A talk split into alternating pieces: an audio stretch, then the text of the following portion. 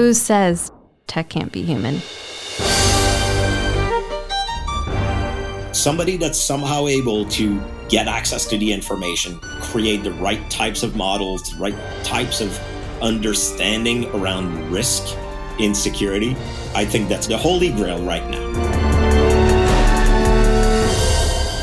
Welcome to the Hacker Valley Studio Podcast. We get it. Another vendor running another podcast ad, trying to get you to check out their product. Instead of explaining to you what our amazing sponsor Axonius does, we've brought in an Axonius customer to fill you in. Take it from Jason Loomis, Chief Information Security Officer at MindBody. The sheer excitement of my team to have visibility into what's in our environment and have it all in one location is just, I can't express how important that is for us. Want to learn more about how MindBody enhanced their asset visibility and increased their cybersecurity maturity rating with Axonius? Watch the video at axonius.com/mindbody. That's AXONIUS.com/mindbody. What's going on, everybody? You're in the Hacker Valley Studio with your hosts, Ron and Chris. Yes, sir. Welcome back to the show. Glad to be back again with a guest here in the studio with us. Today we have Max Lamont Broussard. Max is the founder of LimaCharlie.io. Max, I know that you've pretty much seen just about everything. You've done a lot on your own, but now you have a full team, a full company. But most importantly, welcome to the show. Hey, super happy to be here. Super happy to have you. One of the things that I personally picked up on right away in having some of the earlier conversations with you is your passion about the community, not just in the little niches of the community, but the community across the board. Where would you say that passion for the practitioner, the passion for improving things in our space, where does that come from for you? I think it's because I used to do that all the time too. I started not from a business school, but really from doing cybersecurity at a bunch of different places. So I've done a lot of the things that the community is doing, from reverse engineering to like working in a SOC to the whole gamut, to building tools. So I feel I've suffered the pain all the way through. And really, when I started LimaCharlie, the goal wasn't to make the silver bullet that somehow was going to automatically save everybody, but really to just help people that were working and doing their job and helping empower them, I guess. Your origin story in some ways is almost like any technologist's dream, where you have a great idea, there's a gap in the space, and you start to create a tool for it, but then it blossoms into something else. Tell us a bit about how that worked for you. How did LimaCharlie come to fruition, but also how did it also become a business? It's funny because the name really followed that trend, but things really changed a lot over time. The origin is that I worked on a thing that was called LimaCharlie, which was an EDR. And I started that back in the day while I worked at Google. It was a way for me to have a reaction to what I could see in the EDR space. So I've done a ton of endpoint stuff in the past. And I could see all the tools slowly migrating towards antivirus, meaning, hey, here's the thing that automatically detects bad things. I was getting frustrated, especially like at Google, talking to so many really good people that knew what they were doing and that just couldn't actually do it because the tools were geared towards super simple stuff. So I said, hey, I've built EDR stuff in the past. I'm going to build an EDR. And I started that in the open source. So it was initially purely an EDR. And when I left Google, I was at a point where, hey, there was this EDR that was in the open source. So I had an EDR in my back pocket is how I think about it. And I knew that I wanted to start something that could have a bigger impact. EDR is, I to compare it to virtual machines 15 years ago. There's the pivot point between, hey, virtual machines are the super cool technology that two people know how to build, to, yeah, we know what this is, here's EC2. And so I felt like it was at that point. So I didn't want to start an EDR because it didn't feel like the right scope. So I ended up taking this EDR and making it the kernel of what LimaCharlie now is, but applying it to a much kind of bigger vision, which was essentially, I always feel slightly dirty whenever I say that, but this AWS for cybersecurity. So this idea of, hey, here's an ecosystem of tools that are designed to be Lego blocks. They're not designed for mom and pop. They're really designed for people that do cybersecurity day in, day out, whatever, if it's enterprise or MSSPs, but really to empower them to go and apply their knowledge, but also to do that in a really easy to access, scalable kind of thing. So that was how things evolved. But that vision was, it used to be really, really hard to talk about it because I think a lot of people, it was very novel for them, or it was very counterintuitive, I guess I should say. A lot of people would come to us and say, oh yeah, what's the 20-page contract that I need to sign to be able to go and talk to a salesperson that's going to vet me so I can have a demo? And so it was just, we had a lot of good laughs back in the day. And so today, I think that's evolved a whole lot where people now get a bit more what it is that we do. Talk to us a little bit about that process of going from Google to having your own thing. A lot of folks, they probably feel they could start a business or they feel like they could create a product, but there's a little bit of that fear inside them that says, you know what? I have a great job. I make a great income. I don't want to go out on a limb.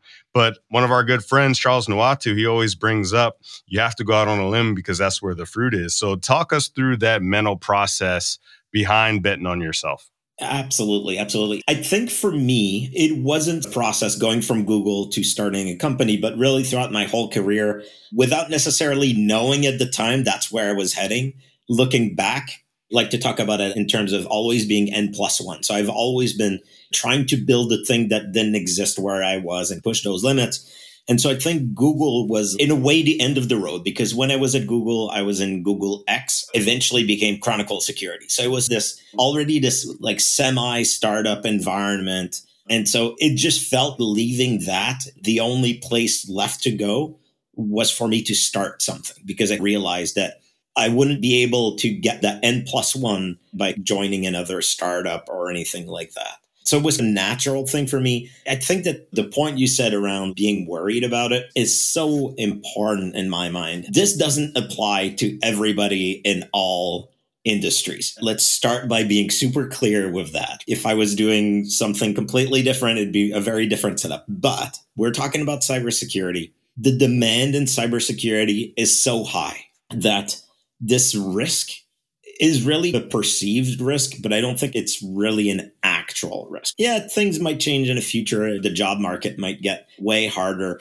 but realistically, right now, the risk isn't that high. So if you're finding that you're interested and you have those ideas and you have that drive, that's really the core part. If it doesn't work, you have to calibrate, hey, what's your worst case scenario? I do this for a year or two.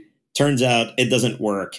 I go back and I find another great job. That's the type of risk, I think, in my mind that's there. So I really encourage people, the flip side, not the flip side of that, but I think the sort of reality check for that is that having an idea and kind of building the product over time, it turns out that it's a smaller part of starting a business. I think it's important to realize that starting a business in and of itself is a ton of work, without thinking about the product itself. So be careful not to be naive to think, hey, I'm going to build this thing and everybody's going to come to me. I'm just going to be able to build the thing and it'll sell itself. Maybe you'll be really, really lucky, but I don't know if that's quite what happens to most people. That's what we all hope for. You build it and they will come. But like you're saying, it might not happen that way. Especially as a practitioner, we love the product. So that's where it starts. And you mentioned something that I thought was pretty funny in my mind. And that's, if it doesn't work out, I'll just go back and get a regular job and I'll go back to the normal life. But we know that's not how stories work out. Stories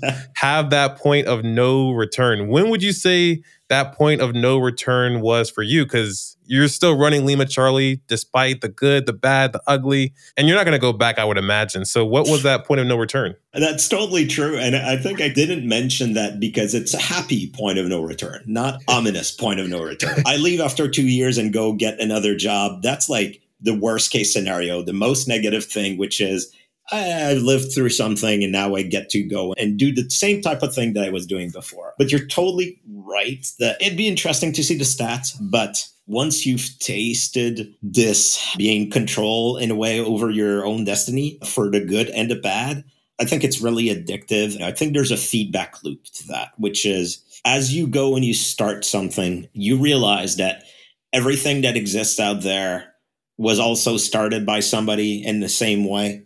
And it's possible. And so it opens up how you look about the future in terms of the possibilities, the things that you could go and build. And I think that's a negative thing that some people inherently think, which is these products and these companies out there exist. It's their natural state of existence and they're already big. And there's that reaction that I can't go and do something like that because I'm not big today. But it's really a bootstrap thing. As you get your first customer and they give you $10 a month, that's an amazing feeling. And you realize as you keep building that everybody went through exactly that. And that's how you go through it. Speaking of possibilities, I'm sure your mind is a lot like our mind when it comes to seeing problems and then wanting to find solutions to those problems. But sometimes you have to stay the course with a particular path. But are there other things that you see holes in the community, holes in the industry that you're like, someone needs to solve this problem, but you don't see anyone solving it yet?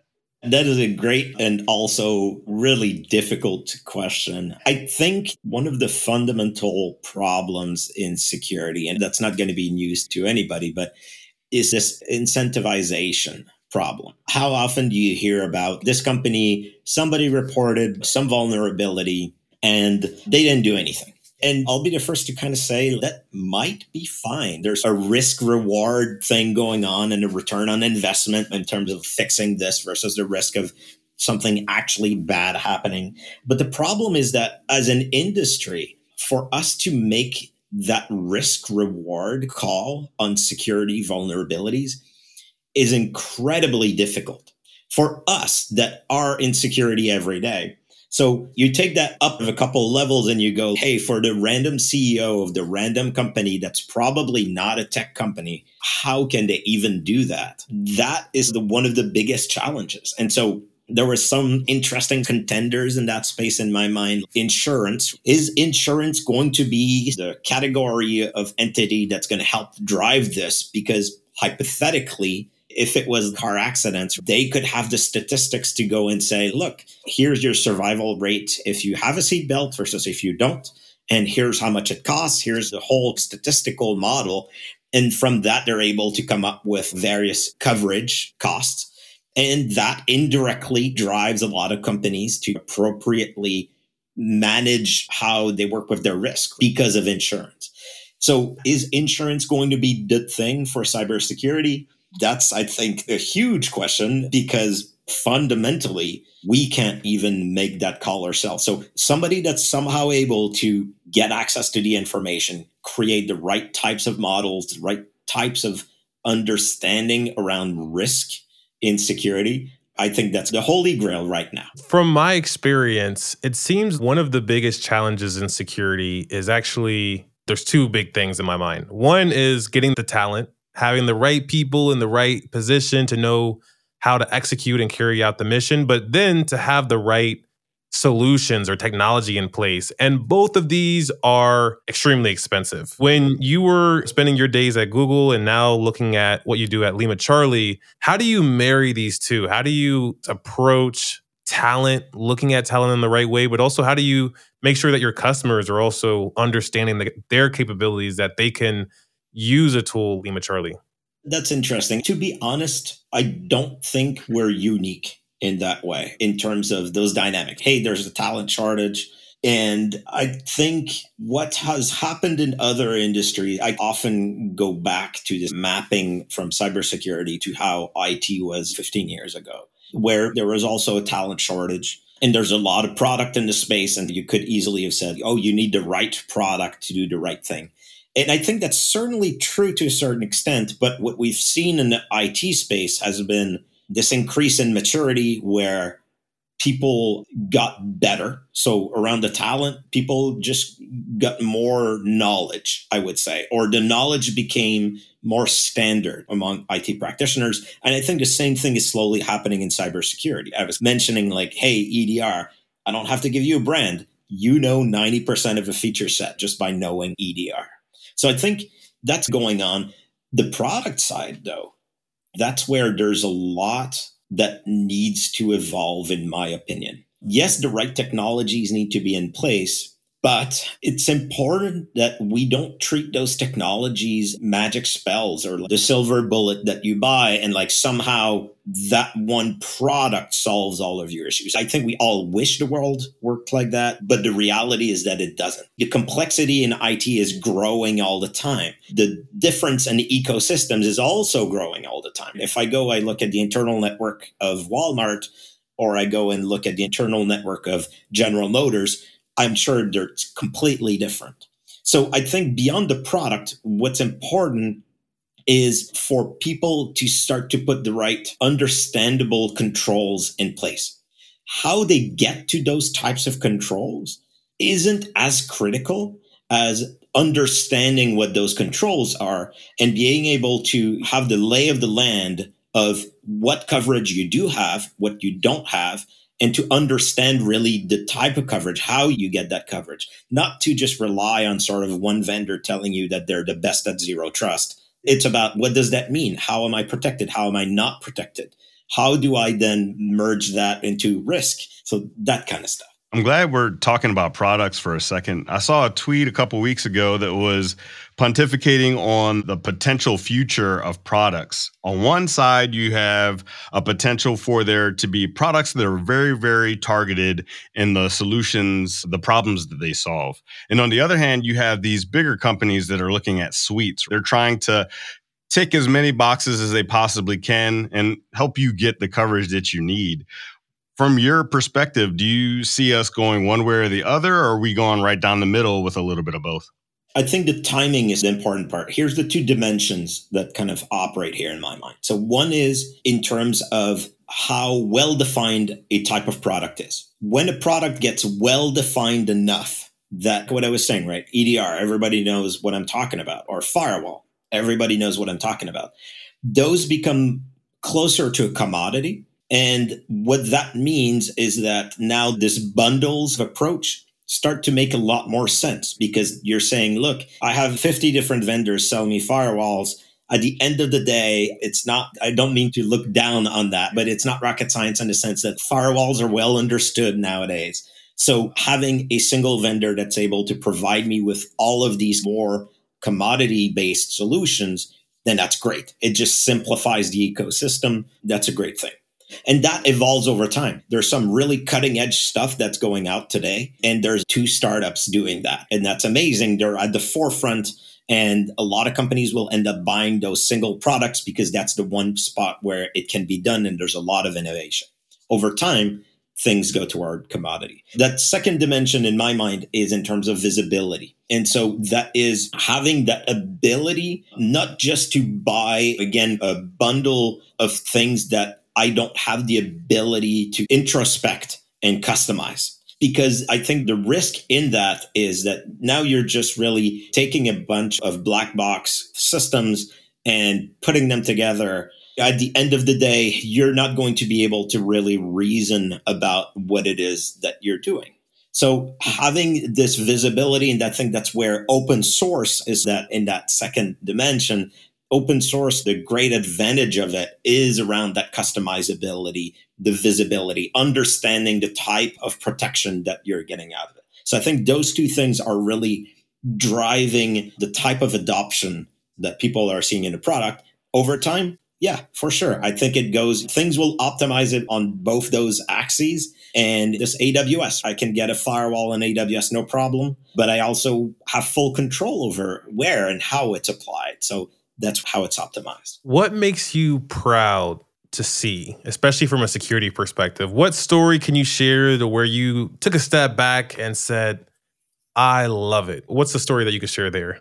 There's a lot of things that kind of go into that bucket. There's things in the industry that make me really happy. And there's things in my day-to-day working with people that use LimaCharlie. So in the industry, I think what makes me happy is things like Sigma. So we're seeing a lot of pickup on Sigma. So it's gaining a lot of traction for that visibility aspect of things. It's really saying, as a community, detection engineering is a thing. It's no longer a secret that's held by a couple of magical cybersecurity companies, but really as a community, we can go and we can build those.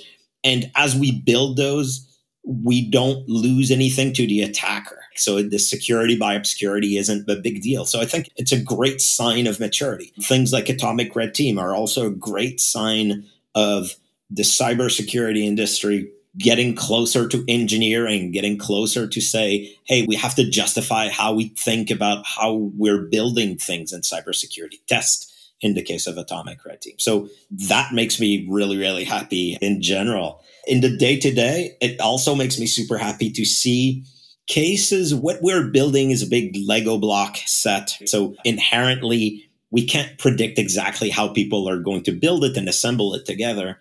And so we put our version into the world of telling people like, hey, we think things should work like X. And we're we're towards the forefront of this infrastructure as code and organization and all these things. And every now and then we speak with a user and they explain to us how they use the platform. And it's just way beyond what we've been talking about publicly. So it's pushing that boundary of what we thought was the right, innovative, future-looking way to build things. And then somebody just comes in and says, no, we've been using it in that way with that type of structure. And they're redefining, I think, what future looking is. So it's super exciting for me. You touched on a lot of great points, and those are a lot of reasons that I'm excited about what's going on in cybersecurity.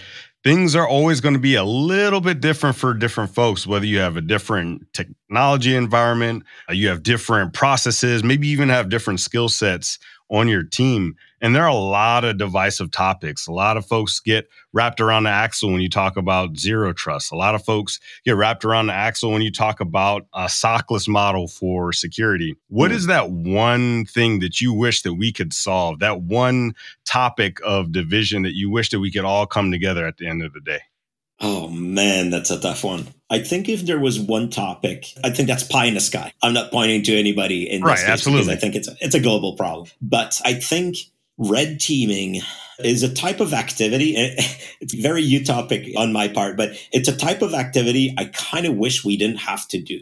And what I mean by that is there's several benefits from red teaming. And I think historically, like the biggest one had been to demonstrate to people that are not in cybersecurity that they are vulnerable. It's a real thing and it can have a real impact. I remember back in my day in government, a red team that was able to, I'm making examples, but read the CEO's email, print them out and give it to them. That's a huge impact. And I kind of hope that over time, we're able to move away from that where having to drive this idea that these things are real and they're important can go away, and so that the particulars of a red team, which is, hey, we got in through X, becomes irrelevant because people are already bought in to this idea that, yes, we need to defend. It shifts a lot more on the blue team side of things where we go, all of the vulnerabilities are important and we prioritize against them. It doesn't matter that a specific red team got in through a specific way. It's one defensive construction that we're trying to do. Everything is connected. And like you were saying, it's not always that simple, but we got to start somewhere. And I love that piece of advice. Max, thank you so much for taking the time out of your busy day to jump on the mics with us. For anyone that wants to stay up to date with Max, please check out the show notes for a link to LimaCharlie and all of Max's social. And with that, we will see everyone next time. If you found value in this content, it would mean the world to us if you shared it on social media, sent it to a friend, or talked about it over coffee.